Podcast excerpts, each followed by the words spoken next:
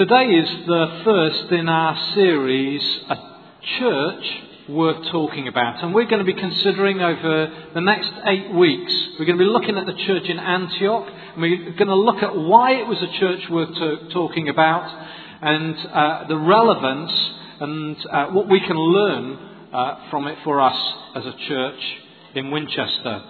And uh, so we're going to look uh, in Acts chapter eleven, and we're going to read some verses. They'll come up on the screen behind me if you haven't got a Bible, um, so you can follow um, me as I read. Acts chapter eleven, starting at verse nineteen. This is what it says. Now those who had been scattered by the persecution in connection with Stephen travelled as far as Phoenicia, Cyprus and Antioch, telling the message only to Jews. Some of them, however, men from Cyprus and Cyrene, went to Antioch and began to speak to Greeks also, telling them the good news about the Lord Jesus.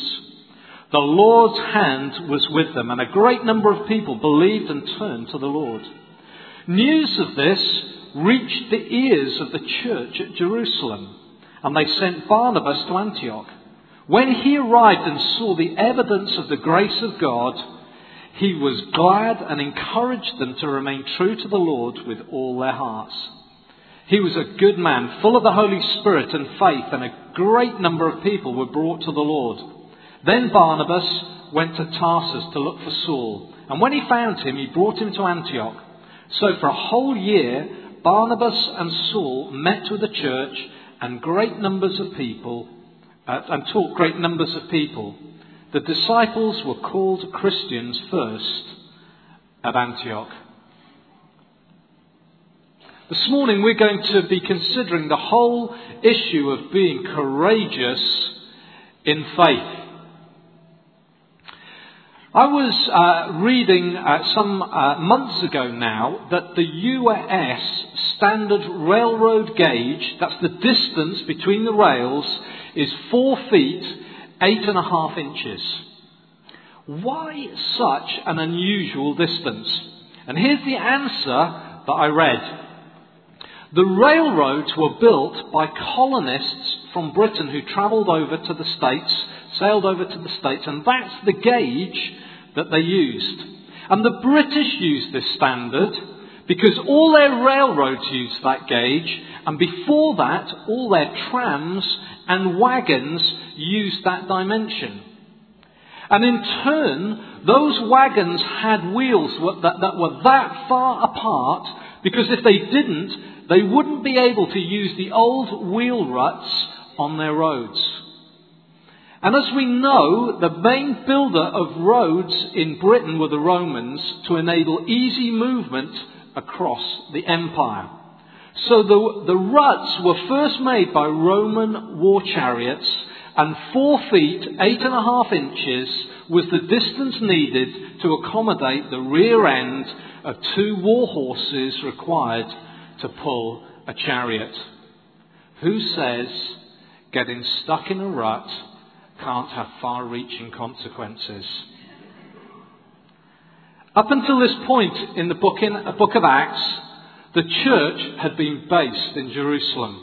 And reading through the first ten chapters, you could be forgiven for thinking that uh, this was very much a Jewish faith.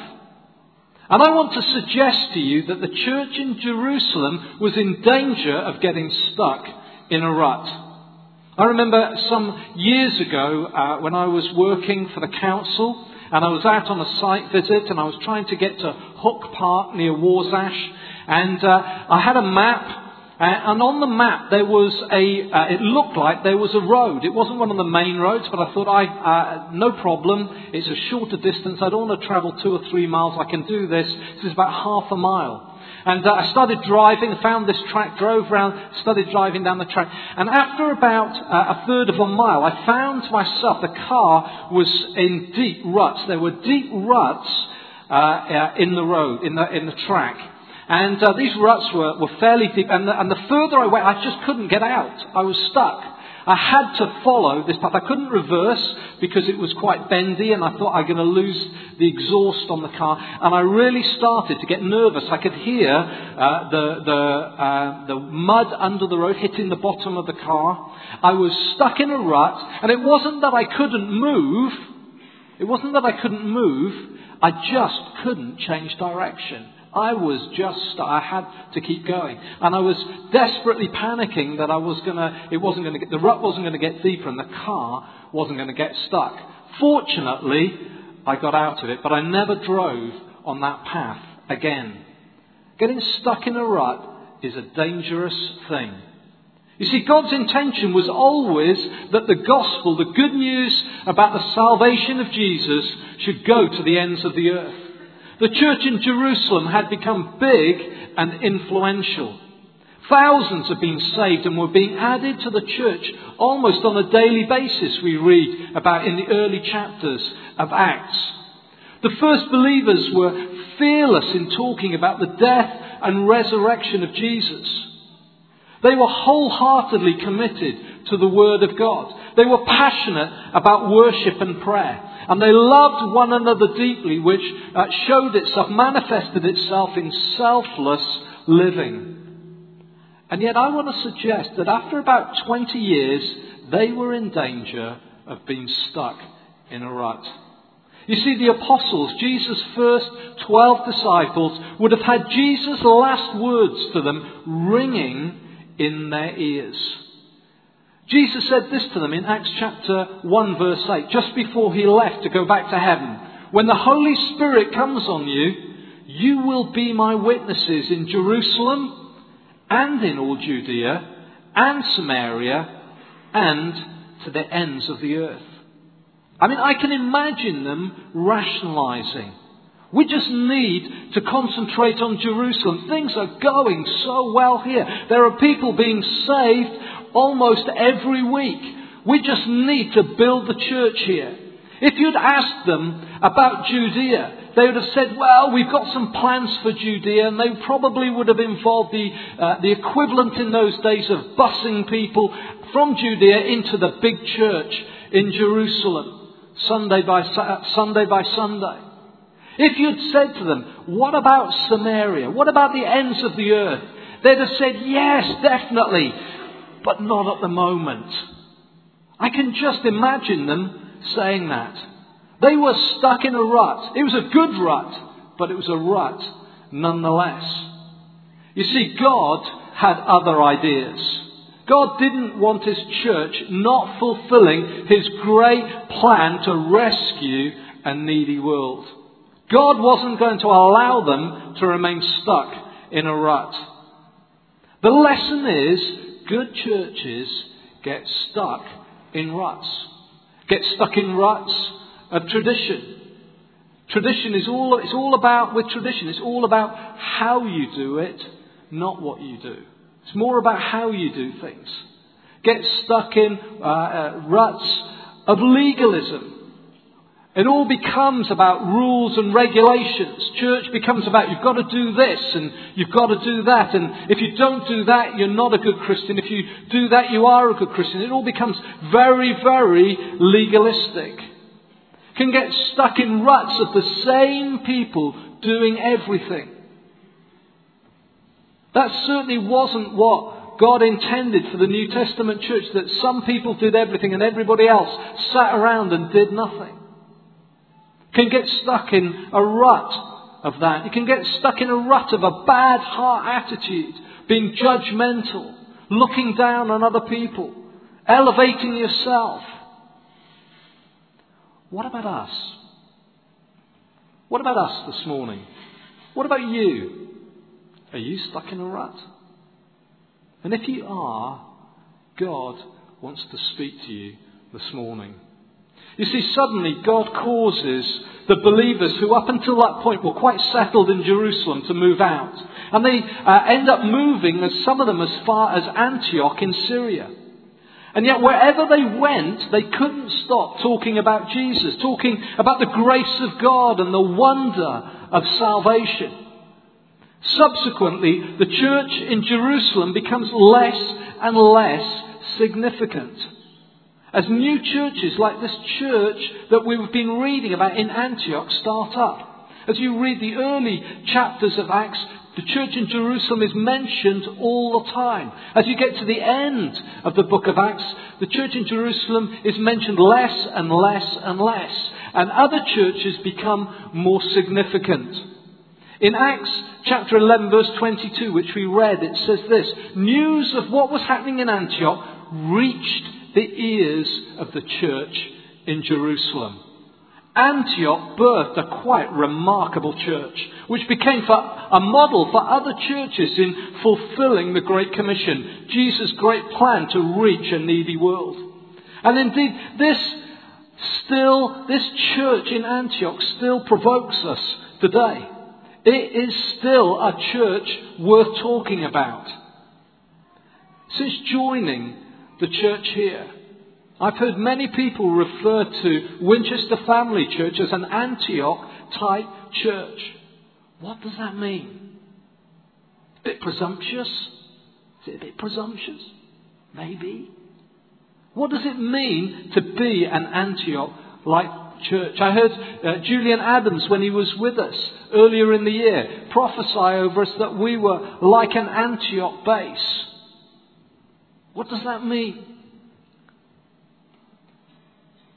Interestingly, Antioch was a church made up of ordinary Christians like you and like me. Ross Patterson, in his book The Antioch Factor, says this: the greatest church of its day, the church at Antioch, was planted by a group of unknown believers. We don't know the name of a single individual whose life and ministry and witness birthed that great church. Yet it was the Antioch church, not the star-studded Jerusalem church, that impacted the unreached world of its day, bringing life and joy to multitudes. Unknown Christians, ordinary people who walk with an extraordinary God of grace and power, really can make a difference in other, as yet unreached lives. How encouraging! Simple believers like us in Winchester Family Church can make a difference. And yet, for all their ordinariness, the church uh, in Antioch, the believers in Antioch, had a number of stand-out qualities. Things that made them stand out, made people sit up and take notice. And I believe God wants to stir us and challenge us over the next eight weeks as we focus on some of those standout qualities that we see in the believers in Antioch. And in reading this passage, perhaps the greatest quality we see is a church made up of believers of courageous faith. These believers were absolutely sold out for Jesus. They were courageous in the face of huge obstacles. What is faith? Faith, at its essence, at its heart, is simply believing what God has said and acting upon it. The Message version of the Bible uh, puts it like this in Hebrews eleven verses one and two. It says this: the fundamental fact of existence is that this trust in God, this faith, is the firm foundation under everything that makes life worth living. It's our handle on what we can't see.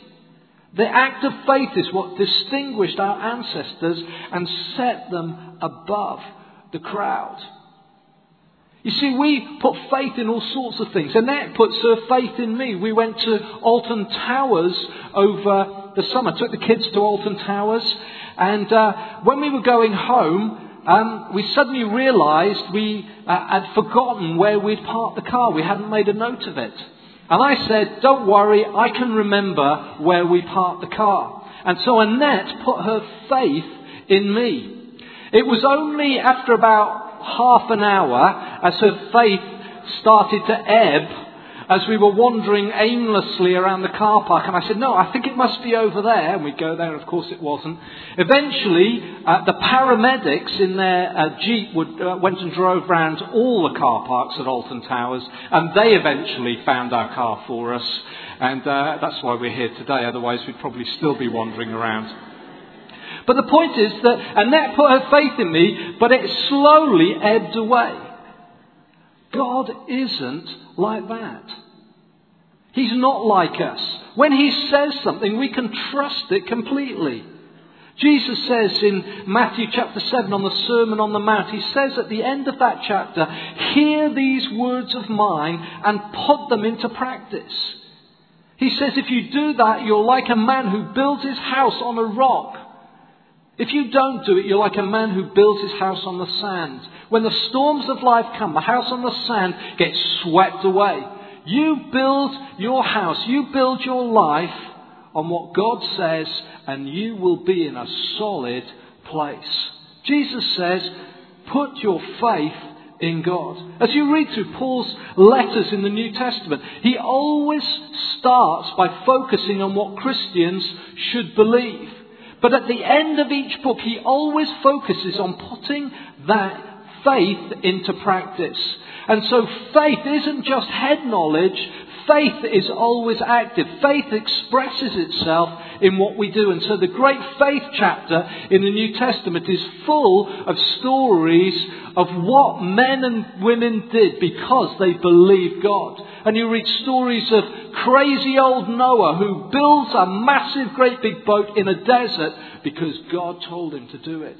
And you read about his remarkable faith. Faith is active.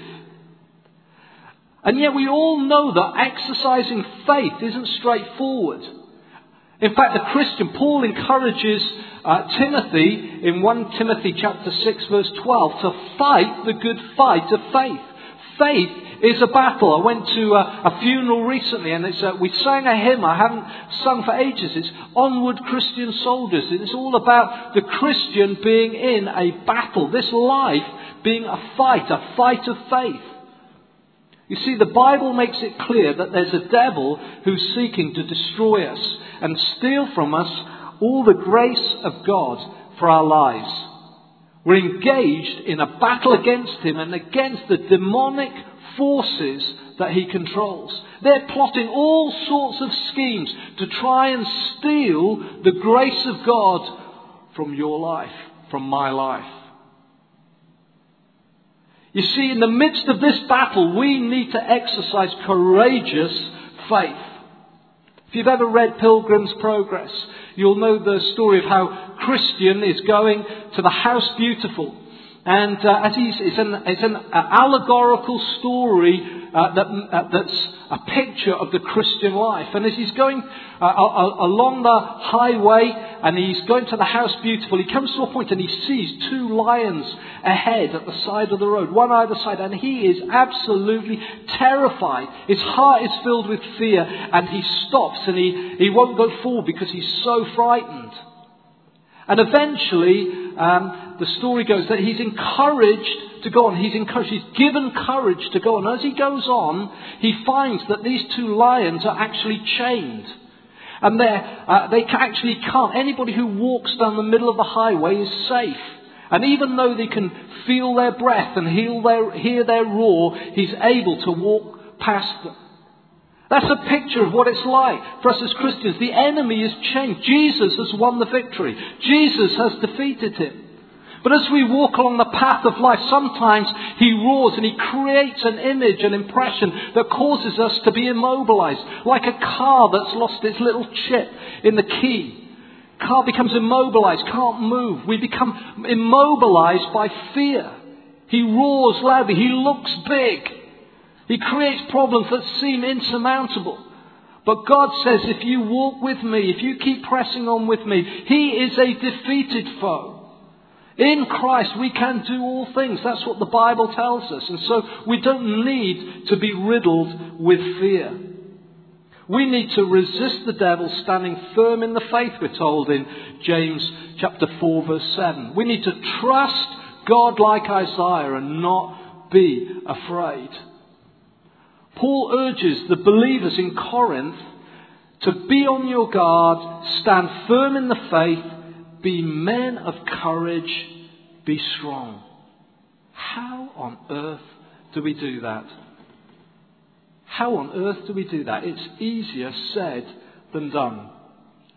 What? There are a number of things I quickly want to draw out from this passage that we've been looking at about how the believers in Antioch exercised courageous faith. And I believe God wants to challenge us and inspire us as His people this morning. The first thing is this: courageous faith sees opportunities. There's an airline pilot flying over the south coast of England, and he called air traffic control and said, "We're passing over Southampton at thirty-five thousand feet. Can you give us a time check?" The person at the other end replied, "What airline are you?" The pilot was a bit irritated. He answered, "What's it matter? I just want the time. Give me the time." The air traffic controller said this. "Oh," he said, "it makes a lot of difference. If you're British Airways or Virgin Atlantic, it's sixteen hundred hours. If you're Monarch, it's four o'clock. If you're Ryanair, the little hand is on the four and the big hand is on the twelve. And if you're EasyJet, it's Thursday." Perspective is everything. Courageous faith helps us see things from a different perspective. More particularly, it helps us see obstacles as opportunities.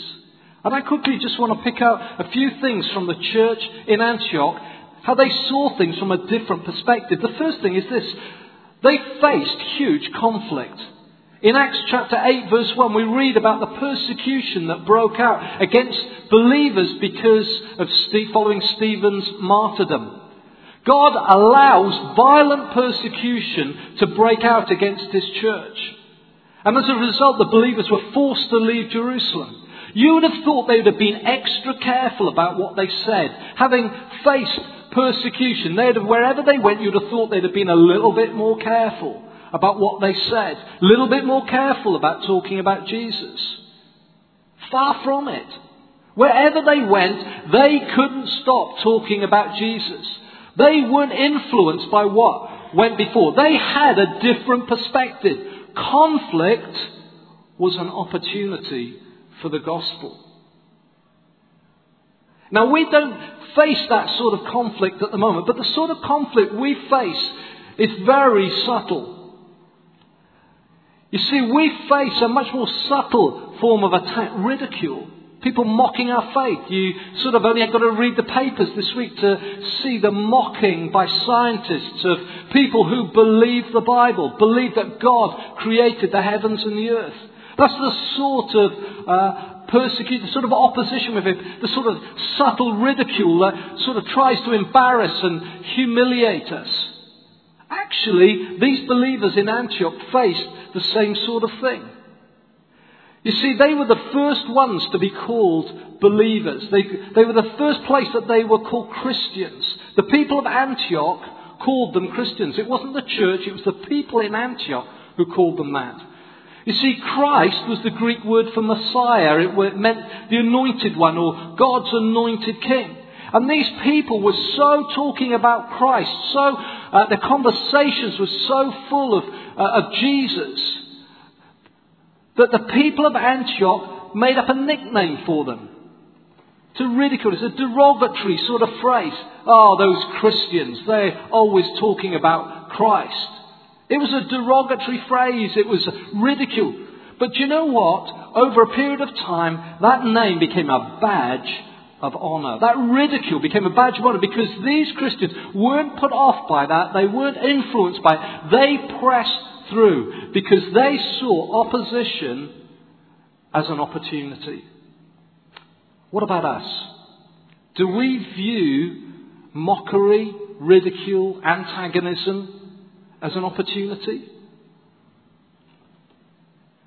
God wants us to have courageous faith that sees opposition as an opportunity for the gospel, whether it be in your school lessons, in university lectures, in the work canteen, in the street, on the farmer's market. God wants you to be courageous in faith about the gospel. We also see it in the culture. You see, the people of Antioch were known for their satirical, satirical wit, but principally they were known for their uh, sex life. Even the Romans considered the people of Antioch's sex life excessive. One of the uh, Roman poets wrote about the moral sewage that ran from Antioch down to Rome. If you know anything about Rome, Antioch must have been a terrible place. It must be full of sexual immorality. In fact, there were hundreds of temple prostitutes. Antioch was incredibly promiscuous, full of cults. But the believers weren't put off by that. Actually, they saw it as an open door for the gospel. What about us? We're called to be in the world, but not of it. We're not to be those who avoid the tough areas by hiding behind the walls of a church. We need to be like Jesus, who spent his time with the dregs of society. It said, Jesus said, when people challenged him, the religious leaders challenged him because he was spending all his time with these uh, people who uh, uh, were prostitutes, were tax collectors. Why are you spending your time with these, Jesus? Jesus said this: it's not the healthy who need a doctor, but the sick. We're to be those who get our hands dirty. This world may be a grubby world, but God's call on us is to be courageous in faith and go to those who have no hope. But it wasn't just in the culture, it was also in the circumstances. You see, these believers, they left Jerusalem and they left everything behind. They came to Antioch, they had nothing with them but what they could carry. There were no removal lorries turning up with stuff from their houses. They had to leave all that behind. They literally turned up with what they could carry. And yet that didn't put them off. Their circumstances were difficult. Having to leave their homes, having to leave their neighbours, having to leave perhaps the places where they'd grown up. And yet they went to Antioch gladly, full of joy. It was an opportunity for the gospel. It was an opportunity in the midst of tough circumstances to show that this faith, this relationship with Jesus was real. And I want to say to you this morning, in a world driven by materialism, we are to be people who live differently. In the midst of suffering, in the midst of difficult circumstances, we have an opportunity for the gospel to show that this faith is real. We have a faith that goes beyond the grave. We're not living for this day. We're not living for this world. We're living for a better world. There is a world to come where we will be forever with Jesus. We're just passing through these days. These are sh- a few short days for us. We're to see circumstances as an opportunity. Courageous faith sees opportunity. But secondly, courageous faith breaks new ground. See, the church in Jerusalem had already started to slip into the rut of tradition. You see, the church had a very Jewish feel to it. Most of them were believing Jews. Those that weren't and who had put their faith in Jesus had also embraced Jewish customs, circumcision, the law with all its rules and regulations. And sadly, those things be, were to become as important as salvation through faith in Christ's completed work on the cross. They easily forgot that Jesus spent all his time challenging the religious leaders of the day about the dangers of tradition. The church in Antioch was birthed out of a courageous faith that broke new ground, broke long established barriers. You see, the believers began to speak to Greeks, telling them the good news about the Lord Jesus. They broke boundaries, they broke out of across barriers. That short phrase had a cataclysmic change on the early church. The courageous faith of these few believers from Cyprus and Cyrene turned the church upside down. They didn't just talk to a few Greeks who were hanging around the synagogue. They went out into the streets and the marketplaces and they talked about Jesus to anybody who would listen to them. They were remarkable people. They lined themselves up with the Word of God, not with the way the church had always done church. You see, we need to remember that add-ons, however helpful, are not essential. And we mustn't allow them to become tradition. You see, beware the phrase, we have always done it that way. I remember some years ago in a church, uh, I've only ever been a member of three churches. This is the third. The first church I was ever part of in Swansea, Uh, we used to, it was a very uh, traditional Baptist church, but we used to have a big table at the front uh, of the stage. And on this table they put the communion wine, the little cups, and they put the bread, put a white sheet over it. And I remember at the end of one of the meetings, um, some of the young people were, were standing at the front and they were sitting on the table swinging their legs. I mean, they were... had. A couple of people came and absolutely castigated them. You're sitting on the communion table. It's a table. It's a table. It's just a piece of wood. Now, there was a whole issue about respect and, and all that, so I'm not saying that, but it was just a table. How amazing that a piece of wood can suddenly take on such proportions. How easily we slip into these things. Let me give you one example. We have got, we've slipped as churches into the tradition that whenever anybody gets baptized, they have to uh, give a, a, a testimony. They have to stand up and they have to read something, and it's often three or four minutes long. And uh, how many people have been put off by that? That is a tradition. I tell you, I want to say it's great when people get up and give a testimony. Okay? I don't want to say that people shouldn't do that. Okay? It's, it's great when it happens, and it's really encouraging for us, the church, and it's an amazing witness to people who are coming to watch on. But it is just a tradition.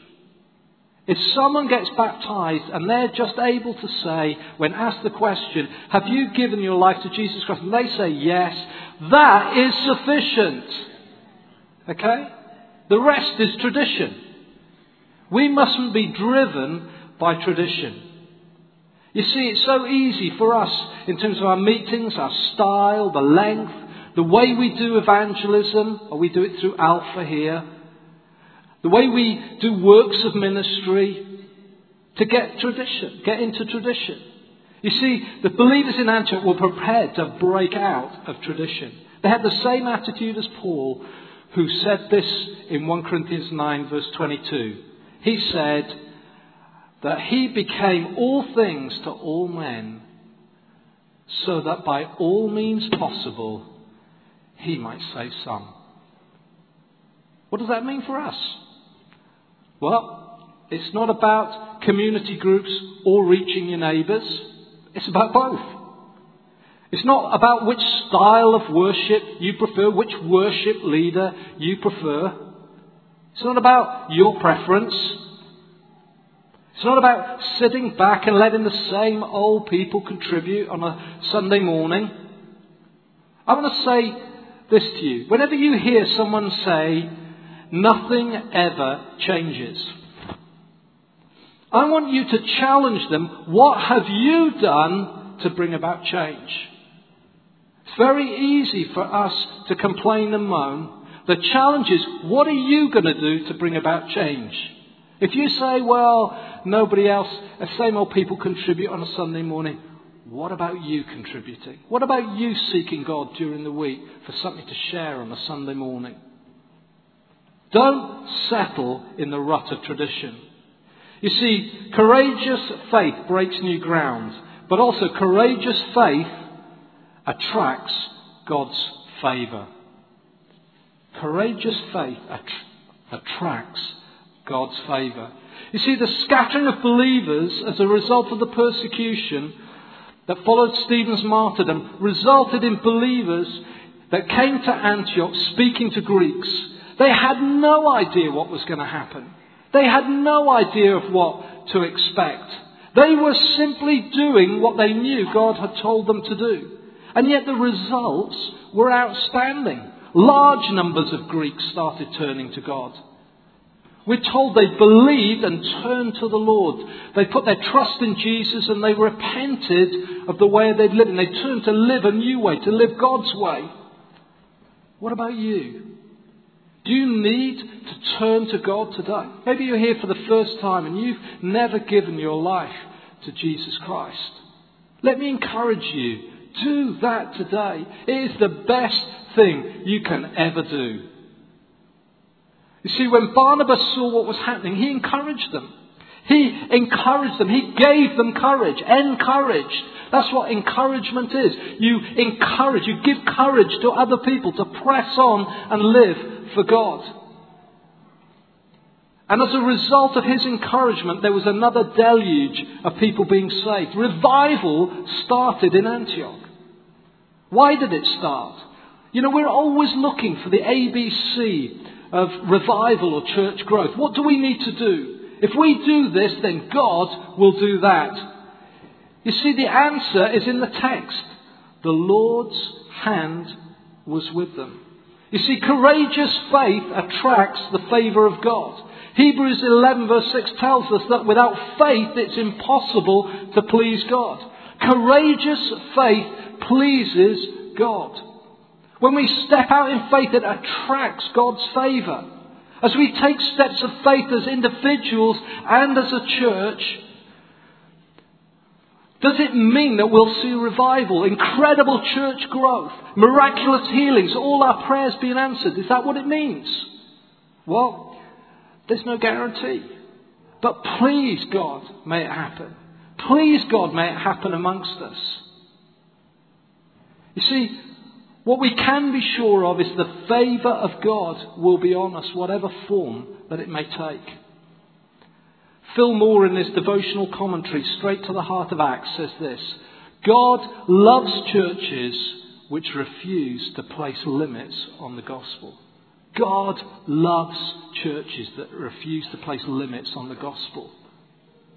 God wants us to be courageous in faith. And as we do that, we will see his favour on us. Finally, and I'm not going to spend long on this, courageous faith leaves an inheritance. You see, news of what was happening reached, uh, went around the known world, went to the believers in Jerusalem, went to the apostles. And the faith of those believers in Antioch, it left an inheritance that we still enjoy today.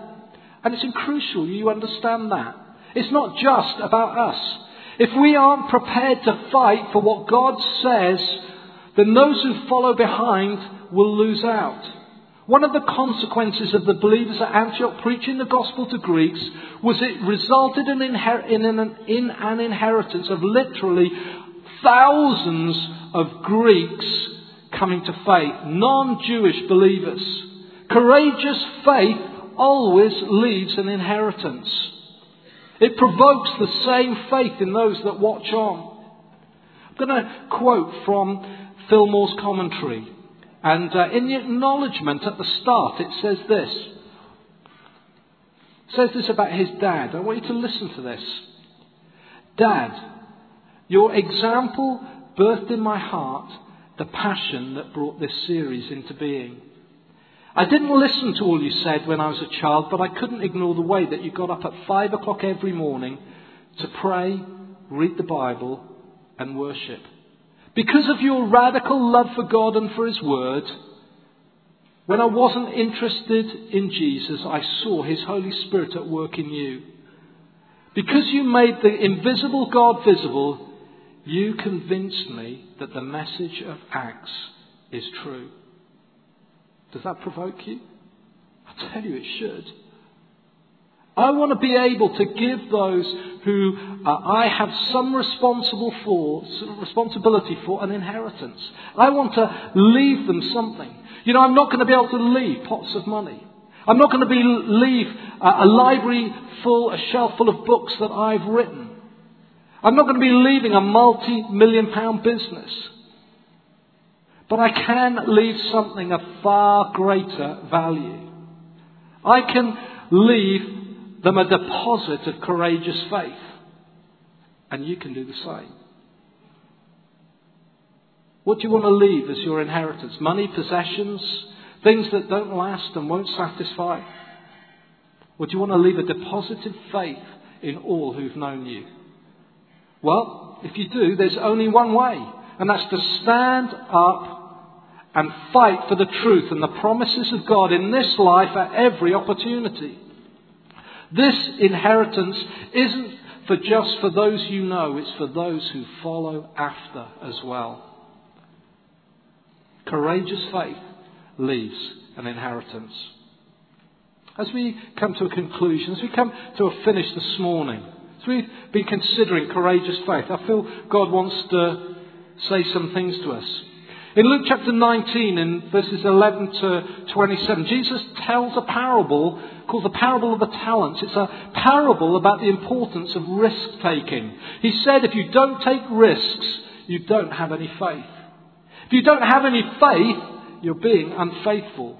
And he concludes the story in verse twenty-six of Luke nineteen and says this: risk your life and get more than you ever dreamed of.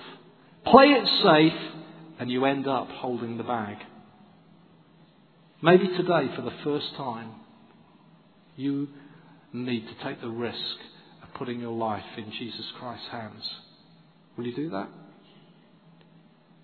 In the first, in the few verses we've looked at this morning, there's both a warning and a promise. The warning is that we can end up being stuck in a rut, individually and as a church. Just like an oxbow lake that looks beautiful but has no fresh water flowing into it. It's been separated from the flow of the river of God and slowly, bit by bit, year by year, deteriorates and stagnates and just becomes marshland. We can end up being sidelined and missing out on God's great adventure. Maybe you feel like that. Maybe you feel that you've allowed yourself to become sidelined. Rather than being filled with courageous faith, you have become immobilized by fear. Fear of rejection. Fear of what people will think if you get up and do something for God. Fear that you're not good enough. Fear of people. God wants you today to step out of fear and into faith. Christopher Robin, in the book by A A. Milne, says to Pooh Bear, says this: promise me you'll always remember you're braver than you believe and stronger than you seem. You're braver than you believe. Whatever you believe about yourself, whatever lies you've believed about yourself, God says you're braver than you believe. You can step today out of fear and into faith. Yet for those who throw themselves into God's purposes with courageous faith, there are great and precious promises. Opposition becomes opportunities. Religious traditions and boundaries can be broken. God's favour is attracted to courageous faith like iron filings to a magnet.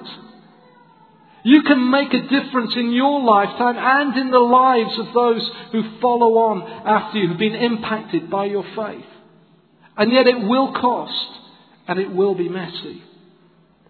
Ross Patterson, in his book The Antioch Factor, says this, and I'm going to finish with this: the title of being an Antioch church seems to offer gain and position. But in reality, it will offer loss. It will cost prayer, people and finance in the task of world mission. It will upset local programs. If we think that being Antioch means we're going to be famous without paying a real price, we have missed the point of the whole matter. The challenge this morning is, are we prepared to pay the price?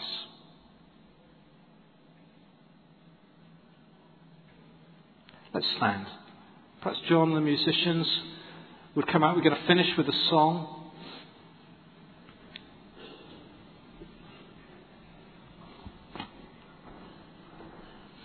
I particularly feel this morning that God wants to touch couple of groups of people. The first is those who perhaps have come, you've never given your life to Jesus. You've been standing on the fringes watching and you're thinking, oh, I don't know. Maybe today you need to do one of two things. Maybe you need to come and talk to me and I can pray with you and help you take that first step of coming to know Jesus Christ.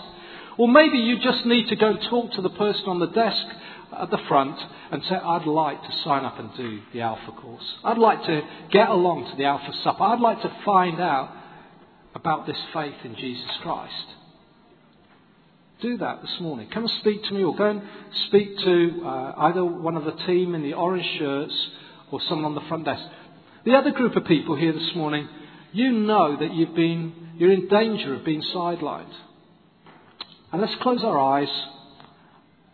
I'm not going to ask you to uh, do anything, but I just want you to respond by saying, if you know that you've been racked with fear and it has just impinged on your walk with God and it's restricted you and you've got stuck in a rut and you don't know what quite how to get out, but you know that you want to step from fear to faith today. While everybody's got their eyes closed, I just want you to put your hand up. If you know that's you, you've been racked with fear, whether it's fear of what people will think about you, fear in the workplace, fear about actually serving God. Maybe it's a fear, uh, a fear of uh, moving in the Spirit, kind of sharing at the front. Whatever it is, you know that you've been restricted and held back. I'm going to ask Pauline to come and read a couple of verses. I've got the verses here for her. She doesn't know she's going to do this. And then she's going to pray for you. She read this this morning. And uh, it's from Psalm thirty-four. I'm going to ask Pauline to come and read this. And she's going to pray for you now. And uh, as she does this, I'm believing that God by His Spirit is going to come and help you take that step out of fear and into faith. I want you to listen to what she says. This is the promise of God. It's in Psalm thirty-four, and then Paulie's going to read it, and she's going to pray for you. And as you do that, as you've got your hands raised, God's Spirit is going to come and be imparted into you. And you're going to feel, faith is going to come on you, and you then need to take steps of faith to step out of fear and into faith in whatever the situation is. So be receiving from God right now. Psalm thirty-four says this: I sought the Lord, and He answered me. He delivered me from all my fears. Those who look to Him are radiant. Their faces are never covered with shame. This poor man called, and the Lord heard him, and He saved him out of all of his troubles. Lord, we just say to You that we call on You. We turn our faces. I turn my face to You. And I thank You, Lord, that You promise that You will answer us. That's what Your word says. He said, and He answered me. And He delivered me from all my fears. Lord, I pray that that word would live in our hearts.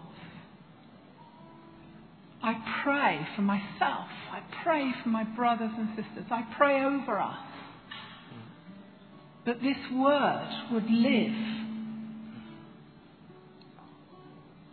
Lord, I thank You that You promise